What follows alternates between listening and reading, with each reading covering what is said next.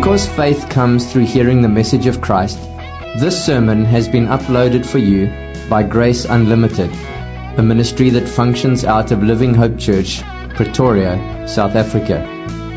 We want Jesus Christ to have first place in everything in our church, and we want to help you know and follow Jesus in all of life and to help others do the same. Find out more or download many more free sermons at graceunlimited.co.za or livinghopechurch.co.za.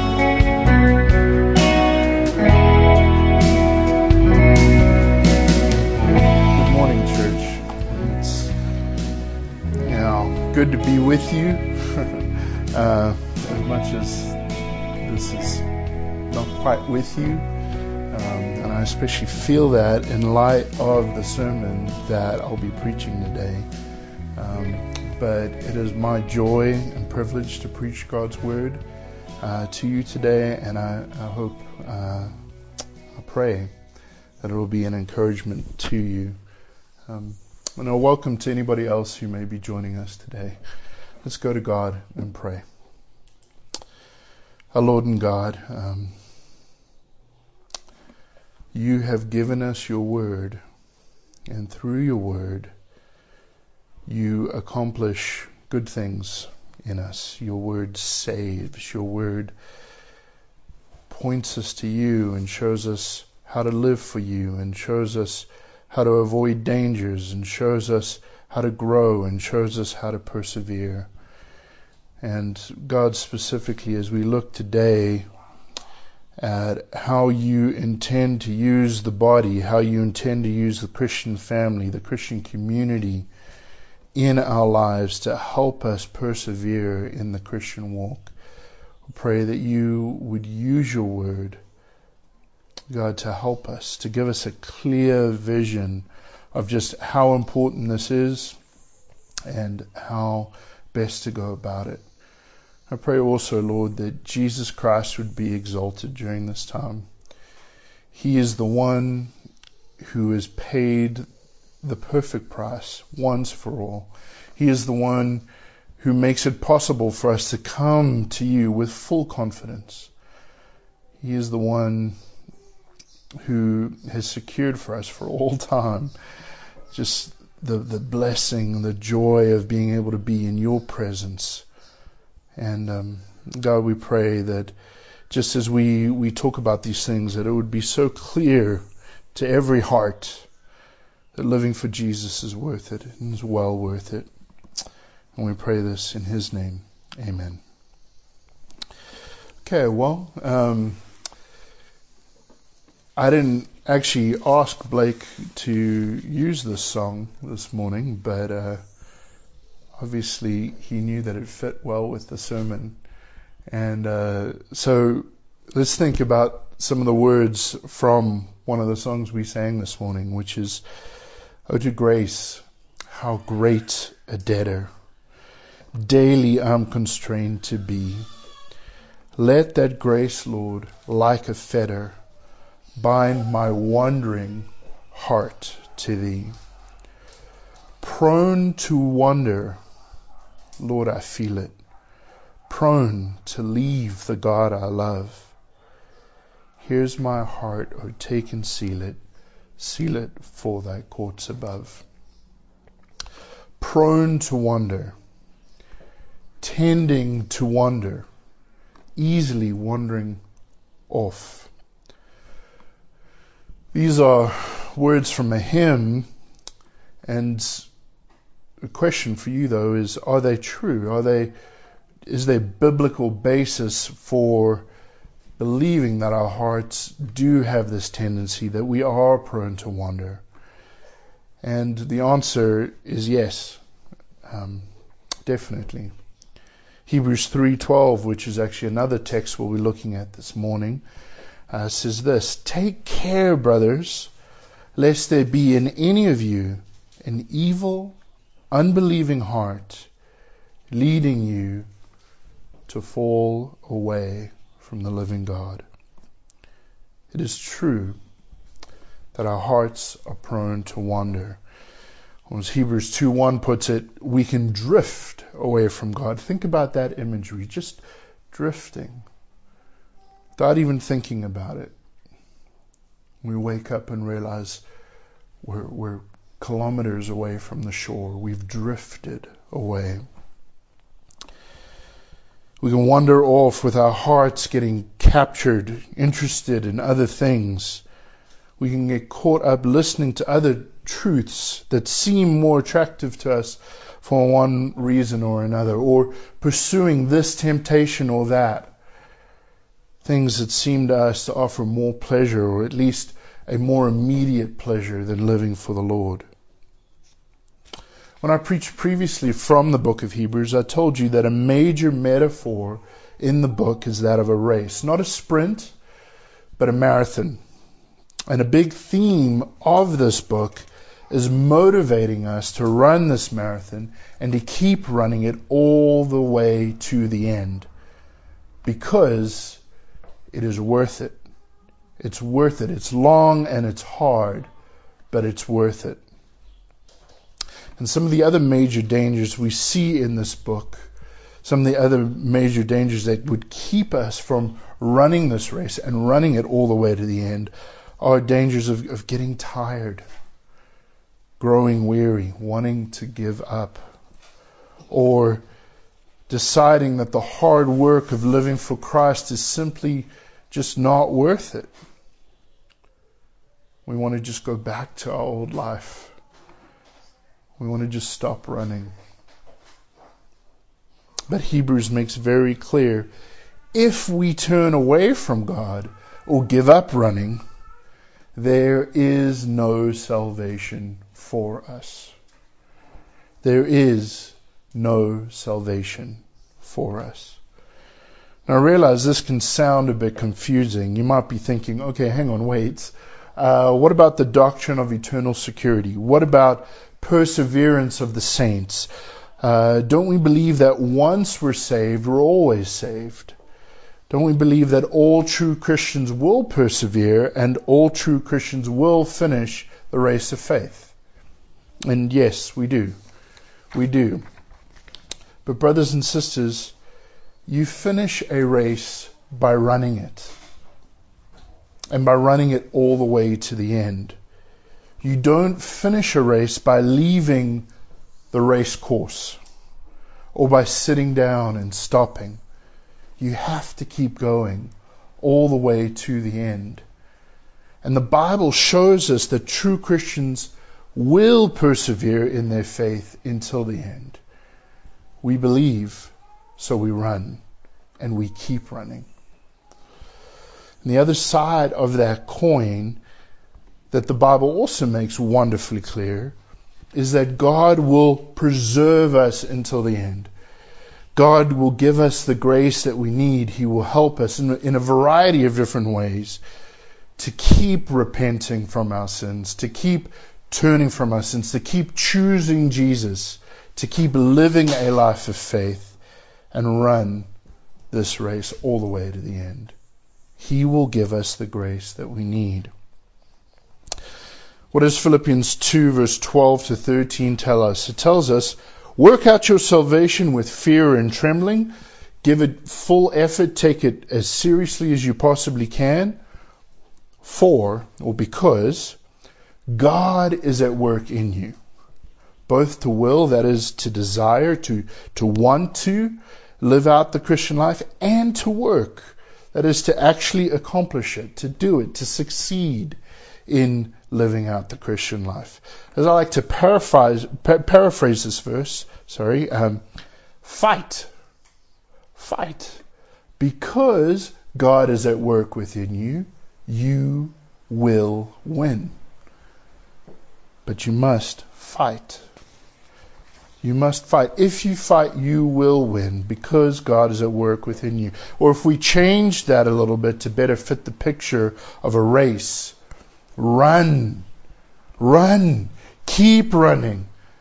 God will give you all the grace you need to make it to the end. If you run, you will run. You will win. So run. If you run, you will win so run. Brothers and sisters, hear me here. God will give true Christians all the help we need to run this race all the way to the end. And a big way that God does this is through you. You. Through the church family. He works through you to get your brothers and sisters over the finish line. He works through your brothers and sisters to get you over the finish line. This race is not a race we run alone. We follow Jesus together. We run this race together. Today I want us to look at the book of Hebrews to see how God uses Christian fellowship to help us persevere in the Christian life. I want you to see how you can take advantage of God's good and gracious design in Christian community and life together as God intends so that you can persevere all the way to the end and help others persevere, too. We're going to look at two passages primarily today, both in the book of Hebrews. And the thing to realize with the book of Hebrews, just to give you some context to these passages, is that it's really the whole book is one sustained argument for us to persevere in the Christian life. Because Jesus is better than every other option out there. Because really, He's the only Savior. He's the only way to the Father. And following Him is worth it. Following Him is worth it. These two passages uh, highlight the role of fellowship in community in persevering in the Christian life. And those passages are Hebrews 3, verses 12 to 13, and Hebrews 10, verses 24 to 25. So let's take a look, first of all, at Hebrews 3, 12 to 13. Take care, brothers, lest there be in any of you an evil, unbelieving heart, leading you to fall away from the living God. But exhort one another every day, as long as it is called today, that none of you may be hardened by the deceitfulness of sin. Hebrews 10, 24 to 25.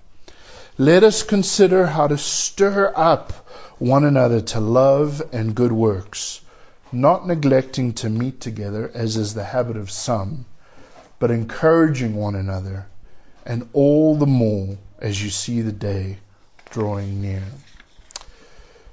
How can we take advantage of God's design for fellowship and community so we can persevere to the end and help others persevere too? First of all, we need to we need to guard our hearts together. We need to guard our hearts together. What do I mean by guarding our hearts? Well, in the Bible, the heart is the inner you. It is how you think through things. It's what you value. It's what you desire. And your heart expresses itself in your life, in what you feel, and what you do, and what you say. As the heart goes, so goes your life. And that's why the Bible tells us in Proverbs 4:23 Watch over your heart with all diligence, for from it flows the springs of life. And it's why Hebrews 3 warns us that an unbelieving heart can lead you to fall away from the living God. We have to watch over our hearts, guard our hearts, because our hearts lead us one way or the other. As one pastor has put it, we need to talk to ourselves and not just listen to ourselves. What he's getting at there is that we can't just allow ourselves to be led by our hearts, however our hearts are thinking and feeling on a given day. We actually have to lead our hearts so that our lives then follow in the correct way. We need to be counselors of our hearts. We need to speak truth to ourselves. We need to counsel our own hearts with truth. A quick example straight from the book of Hebrews. Um, imagine a scenario where you're, you're feeling overwhelmed by the Christian life. Uh, you're failing uh, a lot. You're, you're really not making much progress. God is feeling distant to you. But instead of just listening to those thoughts and giving in to those feelings and allowing them to build some momentum, you remind yourself. This is from Hebrews 4. For we do not have a high priest who's unable to sympathize with our weaknesses, but one who in every respect has been tempted as we are, yet without sin. Let us then with confidence draw near to the throne of grace that we may receive mercy and find grace to help in time of need. My heart may be telling me I can't do this. My heart may be telling me God is distant. God doesn't understand. But I counsel my heart that's not true. Jesus does know. Jesus does know.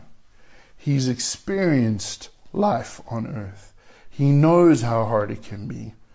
And He cares, and He's praying for us, and He promises to give mercy and grace to help in time of need. So rather than despairing, let me go to Him and receive that help.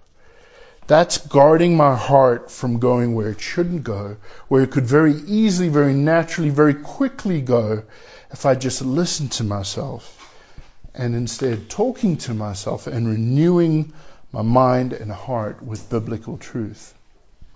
And we all need to do this sort of thing multiple times daily, catching our hearts, so to speak, as they run this way or that way, grabbing them, taking every thought captive and pointing our hearts back to what is true. Or if our hearts are just numb and unfeeling and sleeping, we need to wake our hearts up and remind them of truth that is worth getting out of bed for, that is worth living for. We need to learn how to do this and how to do it well. But we also need the help of others to guard our hearts and we need to help others guard their hearts as well. Why? Because according to Hebrews 3:13, sin is deceptive. We need to guard against being hardened by the deceitfulness of sin. Sin lies to us, and it lies well. We can all be deceived by sin.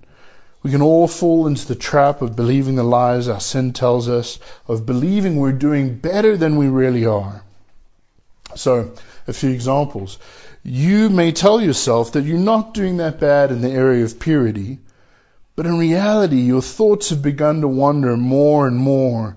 You've made some foolish compromises in what you're looking at on your phone or computer, and you've opened the door for pornography to begin getting a foothold in your life again.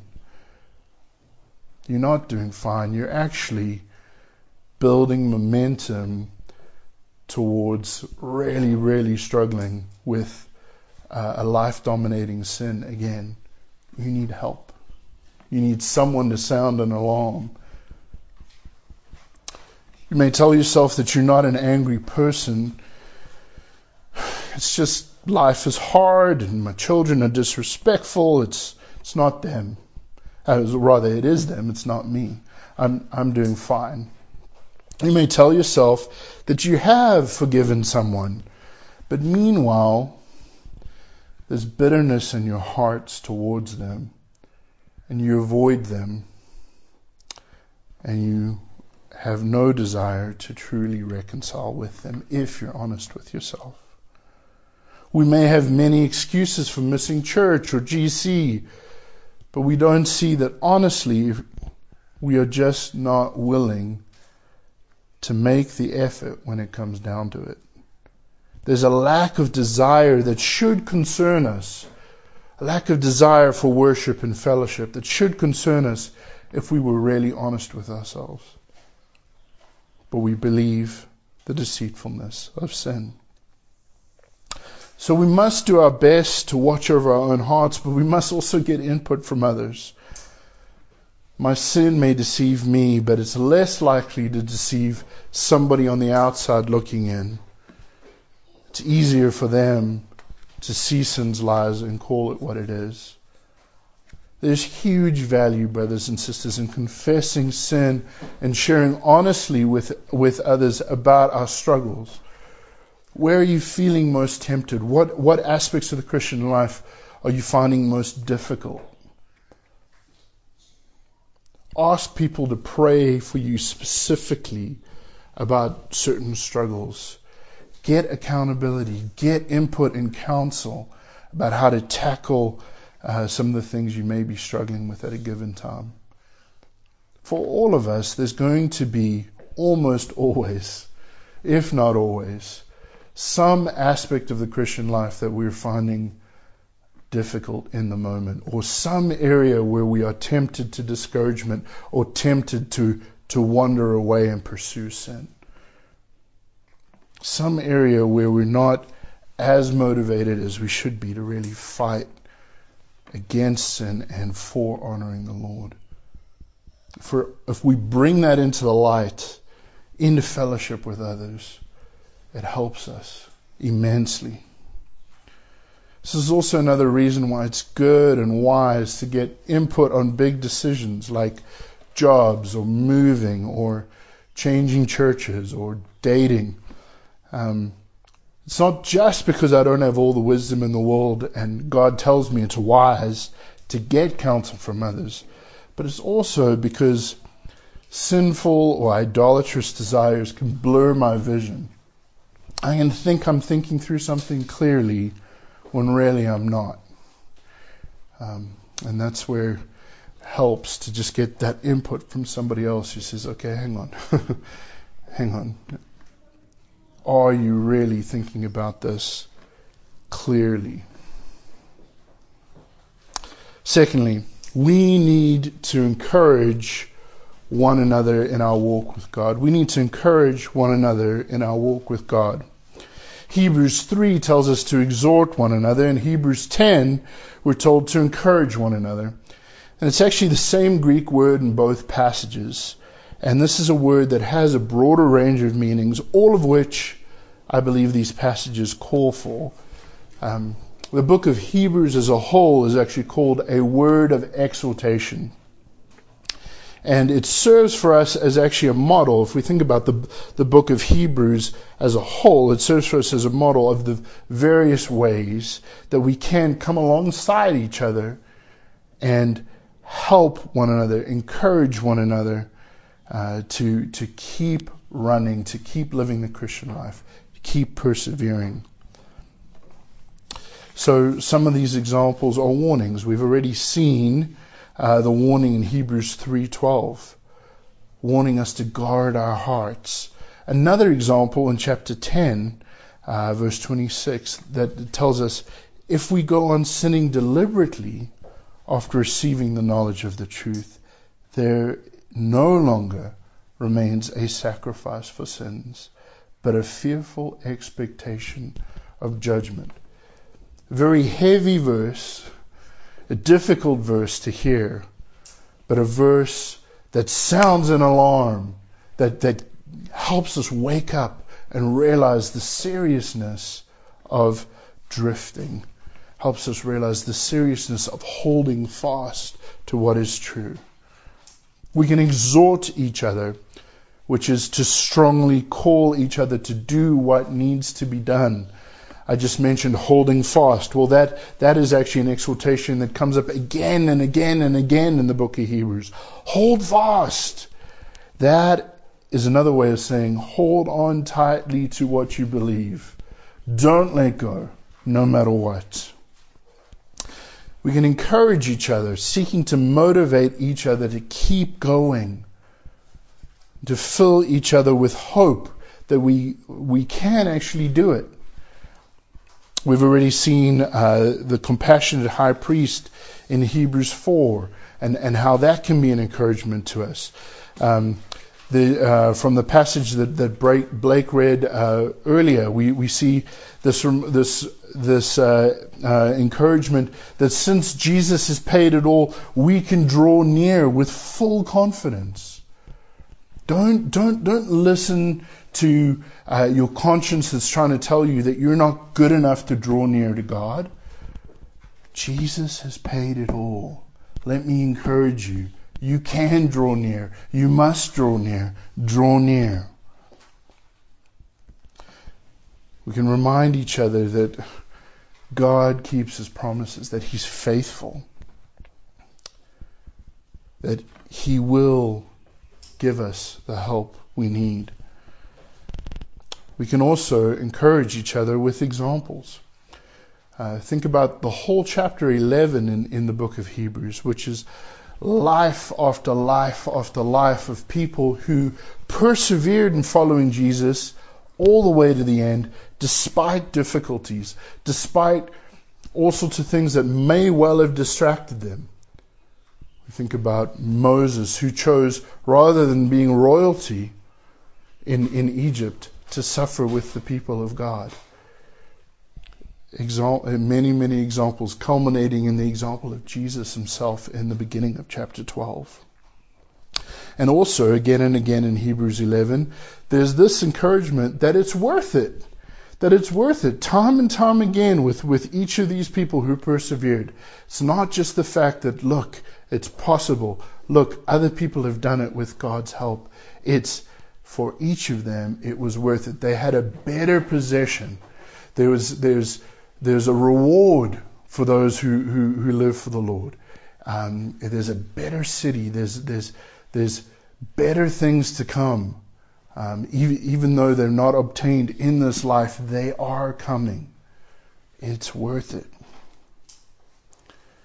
We need to encourage each other, warn each other, spur each other on in all these ways. Number three, we need to regularly gather with other Christians and be purposeful when we gather together. So some of you might be wondering if this is what the Bible says, then uh, why are we not gathering together in person today? Why are we just meeting over Facebook? Well, without going into all the details of how the elders thought through this, I'll just say that there are uncommon reasons why we may not meet at the moment. Um, but they really should be uncommon, um, infrequent, rare, um, and certainly very, very rare. Uh, when it should be very, very rare um, when the church doesn't meet at all uh, as is the situation right now. Um, but I assure you, we didn't come to this decision lightly, and we made this decision in evaluating other things that the Lord calls us to. Um, and we are looking for the soonest opportunity, the soonest opportunity to wisely begin meeting again. Because this should not be normal, brothers and sisters. It should not be normal. And it definitely should not go on any longer than it absolutely needs to. Because God's design is for us to gather. We need to gather. Some of you might be thinking, well, the, why though? Um, why can't we just listen to the sermon, you know, on Facebook or Zoom? Is, not that pretty much the same thing? Um, some of you might have gotten quite used to it. Um, I know for, for my family, even it's just as much as we miss being with, with, with the church, there's something easier about just rolling out of bed and listening to a sermon in your pajamas, right? Um, it, it is a lot easier in some ways. But it is not the same thing. It is not the same thing. We need church with one another. We need church with fellowship. While it's absolutely true that preaching is central when we gather for our worship services, that God uses preaching in massive ways in our lives, um, it's not the only thing It's not the only thing that's important about our Sunday gatherings, and it's actually not what is being emphasized in these particular passages in the book of Hebrews. The emphasis in these passages is on mutual encouragement. Me encouraging you, you encouraging me. And part of how we'll, we'll do that when we gather on a Sunday is through singing. Singing is a key way that we, we speak truth, we sing truth to each other. Um, but it's not just the hearing of the truth, it's the fact that I'm hearing you sing it and you sing it. And I'm reminded that I'm not the only one who believes this, but you believe it too. And maybe if it's a Sunday when, or a particular week that I'm struggling a little bit, then there's that extra blessing of looking over and seeing you not just sing it, but seeing you sing it with all your heart and gusto. Helps me to believe it more deeply. This is not small. It's not small to be reminded that we're not the only ones who believe these truths. We're not in this alone, that we're family in this together, following Jesus together. Colossians 3:16 says, "Let the word of Christ dwell in you richly, teaching and admonishing one another in all wisdom, singing psalms and hymns and spiritual songs with thankfulness in your hearts to God." Singing is part of how we teach and admonish each other. But again, there's more. There's more. When we gather together in person, we have the opportunity to just observe, to be reminded and encouraged of God's work in the lives of others. The longer you're a part of a church, you get to know people, you get to know their stories, you know of how God has saved them, you know you've been able to witness God growing them. And there's a huge encouragement even in just looking around the room and being reminded of the fact that this couple that has a wonderful, healthy marriage now used to have significant struggles, but God saw them through it. That this person over here who struggles with chronic pain and really has to trust God with that daily, that God has been giving them the grace they need and helping them along the way. You look around and you realize God has saved a lot of people here from very different backgrounds, from all diff- very different stories. He's at work. And that's a huge encouragement. And then fellowship, actually interacting with one another, specifically sharing your walk with God with one another. That's what fellowship is, brothers. This is not, it's not just Christians being together. It's sharing your walk with God with one another. And so as we interact with each other, we don't just talk about the Currie Cup or the football or whatever it may be. We talk with each other about how our walk with God is going. How can I be praying for you? The sermon encouraged me in this way. What did you get from the sermon? How did it encourage you? It's also huge. There's, there's a reason the Bible commands us to greet one another with warmth. Um, is there's a reason the Bible tells us to show each other love and affection. Um, because we are family in Christ. And when we love each other in this way, we're reminding each other of the fact that we are family because God is our Father. Your love for me, your expression of love for me reminds me that this is true. Your willingness to forgive me and to bear with me and to keep loving me no matter what reminds me of the fact that God loves me in that way. And you will love me that way because He's made us family who are in this together. All of this is a huge encouragement to our hearts. And then another big thing, another big reason why it's helpful to gather is it's so much harder for people to slip through the cracks. I am a lot more likely to notice, right, if somebody is not attending when we gather than I am to notice if they're not watching this video now. We take note of who wasn't there and we can follow up and just check in. Okay, how are you doing? You, you sick? Are you discouraged? Did you find yourself just not motivated to worship? How can I pray for you? How are you doing? And of course, there's more than just Sundays. There's more than just Sundays, and I believe these passages have more in view than just our Sunday gatherings. Much more in view than just our Sunday gatherings. So, a key thing at Living Hope uh, that hopefully most of you know is that we really do want absolutely everybody to be a part of our gospel community groups.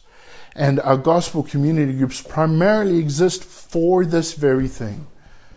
A key way our church seeks to encourage close knit relationships and regular fellowship.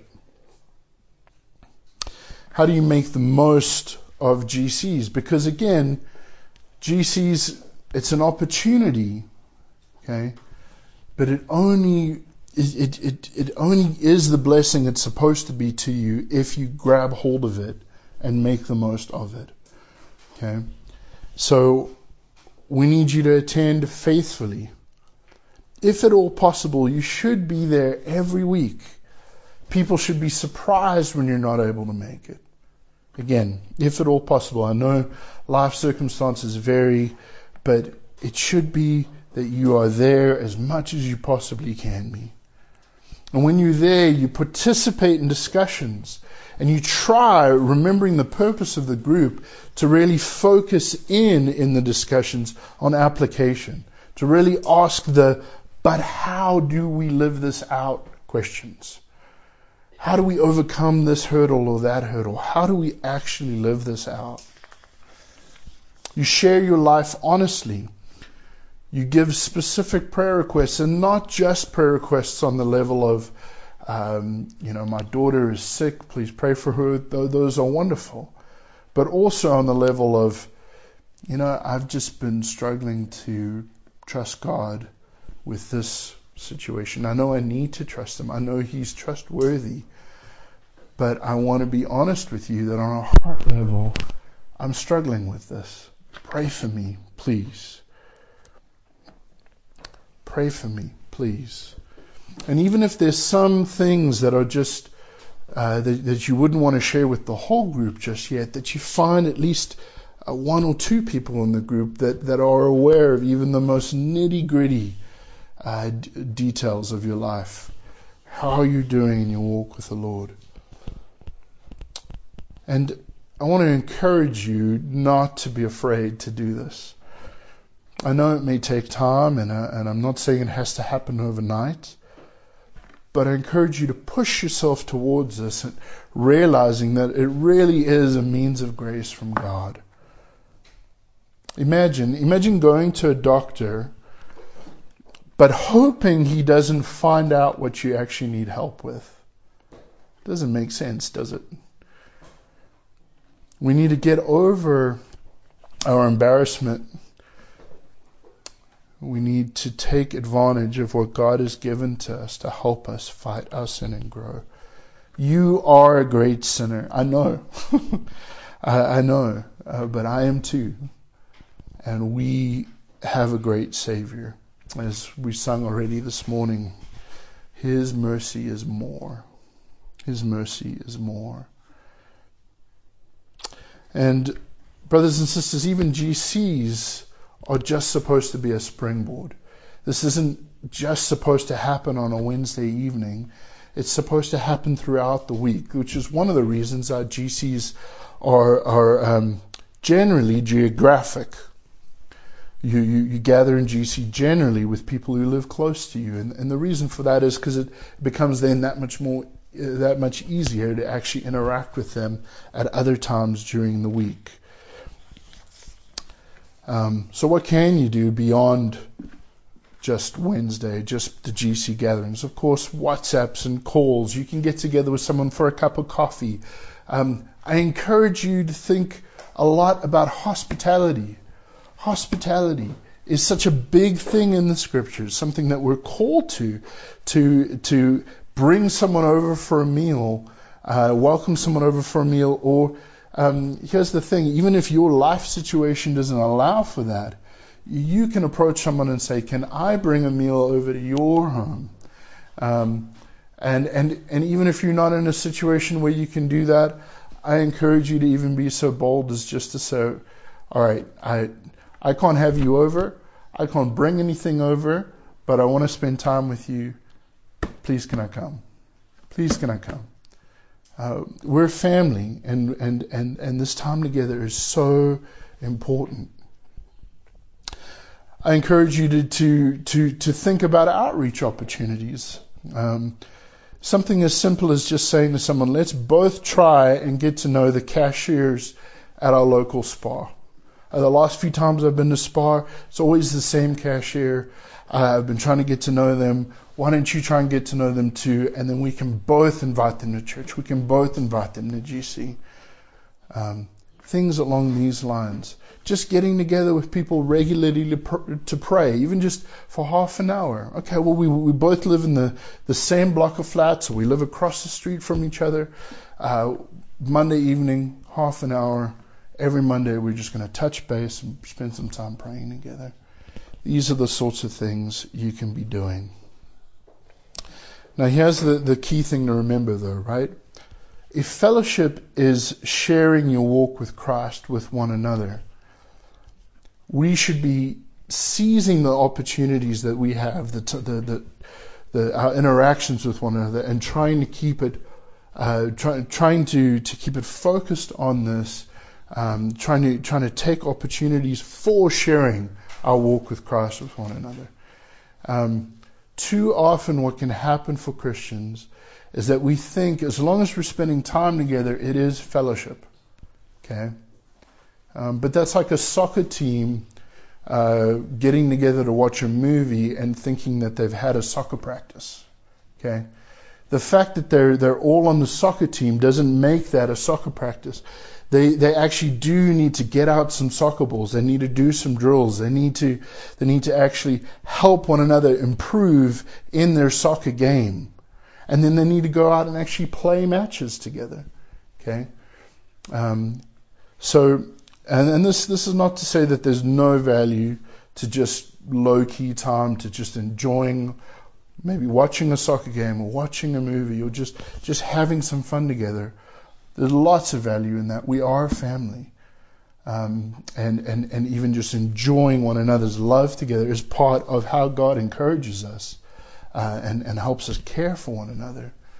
Um, but I want to encourage you to, to be purposeful about these times, to be purposeful about these times, to encourage one another in your walk with the Lord. Okay. So what do we do now during this lockdown time? Well, as, as Connie's already mentioned, as Blake has already mentioned, let's let's pray, pray, pray that this doesn't last very long. Um, let's pray that we really are able to just gather together uh, in in the, you know on Sundays and GCs. Uh, in, in all these ways we've been talking about, that we were able to do that sooner rather than later. Um, but in the meantime, we do we've we've got the technology we've been talking about. It is a huge blessing. It's a huge blessing how we can interact with each other, call each other, WhatsApp each other, um, how we Zoom meetings, Zoom prayer meetings. What what a blessing! What a blessing! Um, and I encourage you, please take advantage of these things. Um, please, please, please, please, please, if you don't have data, ask us for it. Ask us for it. This, especially if this ends up stretching out for, for a longer period of time. You need one another. You need one another.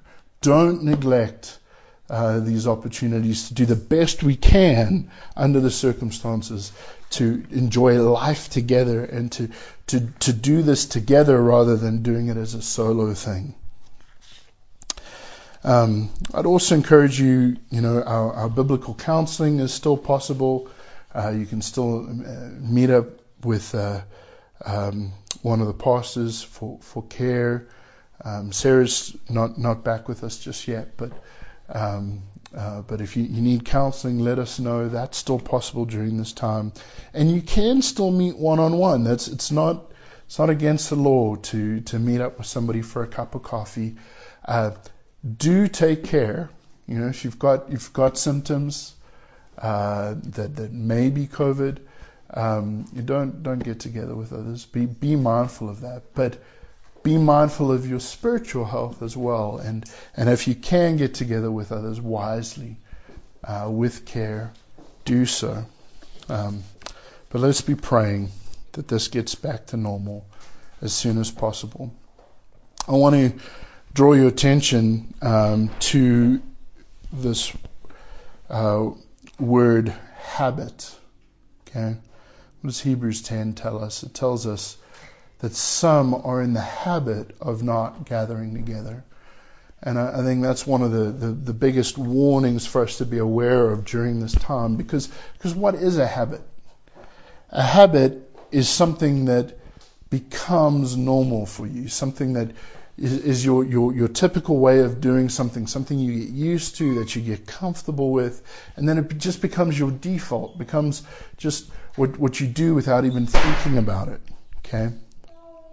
We really must watch out during this time that this does not become our new normal, does not become habit. Okay? Speak to your heart about that. Don't just listen to your heart. Talk to your heart. Number four, we need to consider others with the intention to stimulate them to love and good works. Okay? Now, your Bible translation probably reads, Consider how we may stir one another on towards love and good deeds. A more literal word order, though, would be consider one another so that you can stir one another up to love and good deeds. What's the difference I'm, I'm draw, trying to draw your attention to here? Well, it's the, the Greek word order shows us that this is this is not just a, a generic one size fits all thing. It's it's more personal. It's more it's more customized. So rather than just thinking about general things that we can we can encourage each other in, we're thinking about individuals. We're thinking about their life situations. We're thinking about their gifts. We're thinking about their opportunities. And we're thinking about how we can specifically encourage them towards love and good deeds. Who needs a ride if they're going to be able to make it to GC, to young adults, to a Sunday evening seminar? Um, I can I can proactively think ahead and think, okay, this person is probably going to struggle to make it there. Okay, so let me try and arrange a ride for them.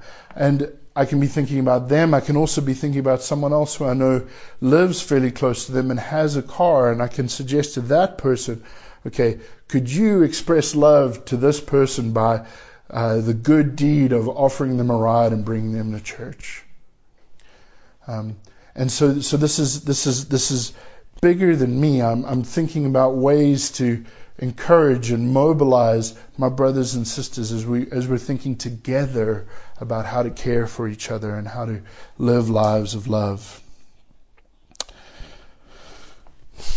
Maybe someone could really um, love um, to go to something that would be helpful to them, right? So I've just talked about a ride here. Another thing might be might be providing uh, childcare for somebody so that they can go to ladies' Bible study, um, so they can go to a Sunday evening seminar.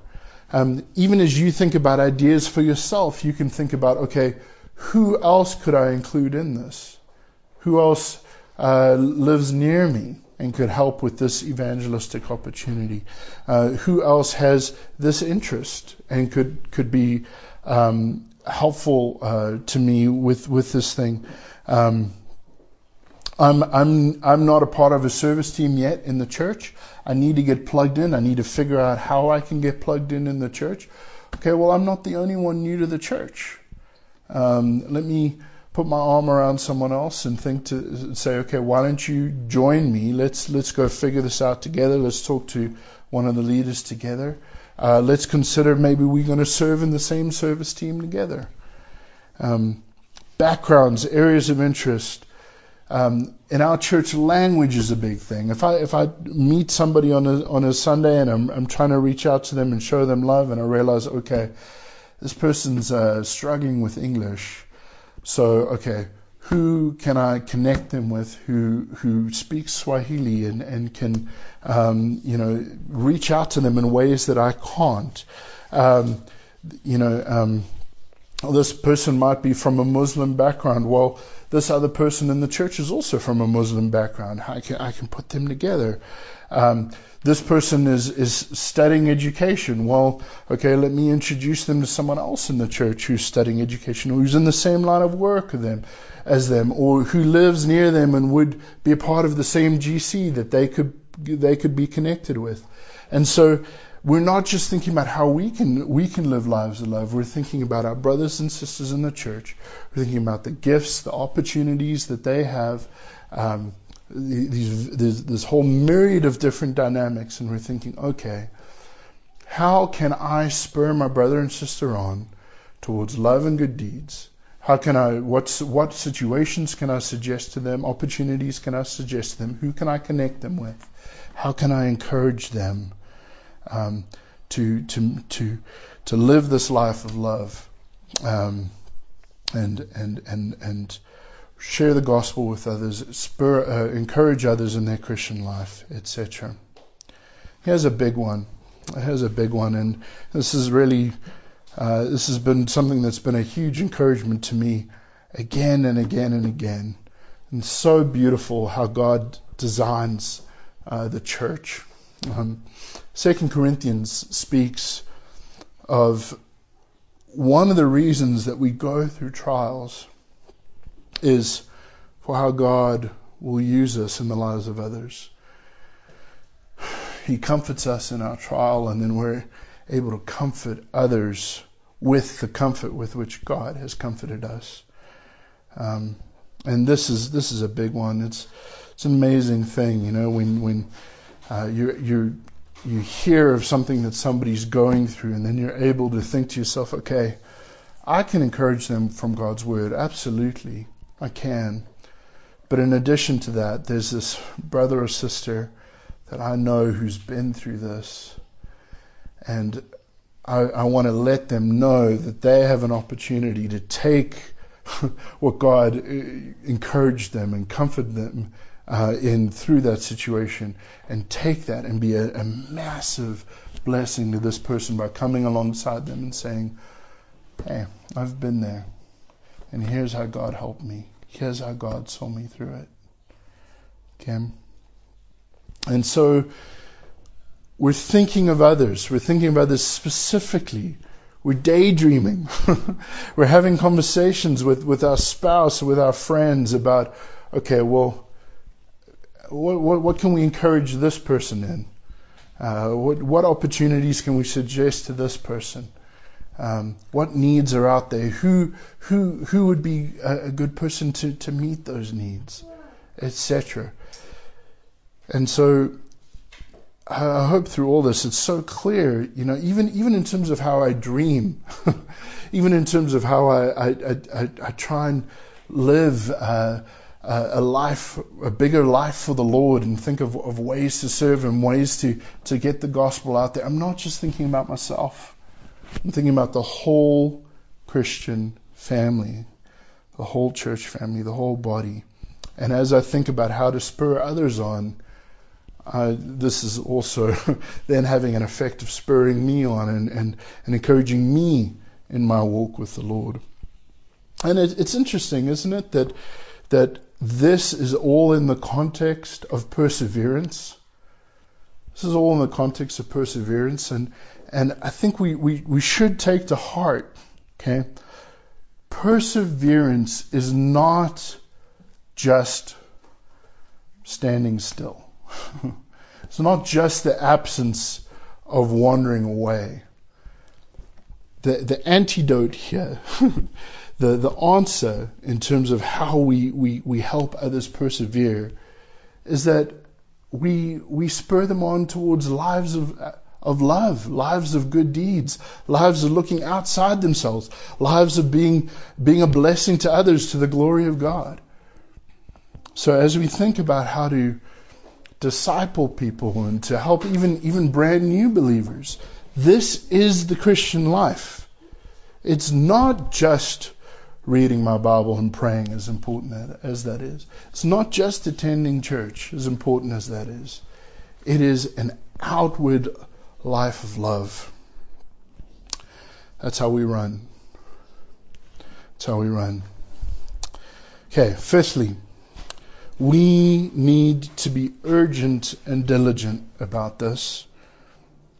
Urgent. Why do I say urgent? Well, what does Hebrews 3 tell us? While it is still cold today, don't put it off. Don't put it off if you know of someone who is in need of encouragement, you know of someone who's in danger of wandering away, don't don't put it off. While it's still cold today, seek to be an encouragement to them. Remember also, as Hebrews 3 talks about, right? What does an unbelieving heart do? It, it leads us away from God and it becomes hardened. Hardened. Think of calluses, right? When you maybe get a manual labor job for the first time, your first couple of days going out there swinging a pick and and uh, working with a shovel, and you, you your, your hands feel it like crazy. You get blisters, and your, hands are, are super sore. But after a few months of doing that, you don't even feel it. You've got calluses on your hands, and day after day, you you you you, you go to work, and uh, and your hands don't even notice. When that happens to our hearts, it's a scary thing. It's a scary thing. So we can't sit back and allow um, our brothers and sisters' hearts to get calloused, or our heart to get calloused we need to address these things with urgency. Hebrews 10 tells us we need to be an encouragement to each other, and all the more as the day is drawing near. Jesus is coming back. We're closer to his return now than we ever have been. And that is a wonderful, glorious thing, something we rejoice in but something we can only really look forward to if we're walking with Him. The same Jesus who's coming back for His own is coming back to judge those who reject Him. And I say diligent, diligent because it's something we have to work at constantly, faithfully, right? Every day or daily. Hebrews 3 says, right? We think um, of Hebrews 10, just, just there's a clear pattern of meeting together that, that, that should, should characterize our life together. So we have to be diligent and we have to be urgent. Let me recap. We need to guard our hearts together. We need to encourage one another in our walk with God. We need to regularly gather with other Christians and be purposeful when we gather together. We need to consider how we can help one another live lives of love. And we need to be urgent and diligent about fellowship. Let me close with this. Some of you will have seen pictures of the Comrades Marathon, and one of the things the Comrades Marathon's famous for. It's not just that it's so long, but it's supposed to be this race that encourages this camaraderie and looking out for each other. And so uh, a lot of the pictures that, that people associate with that race is is people helping each other in the, the last few hundred meters, especially, and just helping each other across that finish line. Well, try and picture this. You're in a marathon, and the finish line is just up ahead. And on the other side of that finish line is no more sin or sickness or sadness. And the God of the universe, in all his glory, is welcoming you to be with him forever and ever, there waiting for you. And as you're running, your, your arm is around me, and my arm is around you. And your GC leader is, is, is there too, also linked up. And so are all your GC members, and in fact, the whole church is there, over a hundred of us, all with our arms over each other, all working our way towards this finish line. And we're picking each, each other up when we stumble and fall, and we're encouraging each other along even though we're exhausted and hurting, all the way to the end. And that's the Christian life, brothers and sisters. God has given us each other. God has given us each other. He is faithful and He will get us over that finish line. And His design is that we run this race together. We get across that finish line together. Amen. All right. Let's live that out. Let's live that out by God's grace. Let me pray. Our Lord and our God, I pray that you will help us to see the beauty of this design. You're so kind. You, you, you haven't left us alone. You've given us your word. You've given us your spirit. And you've given us your body.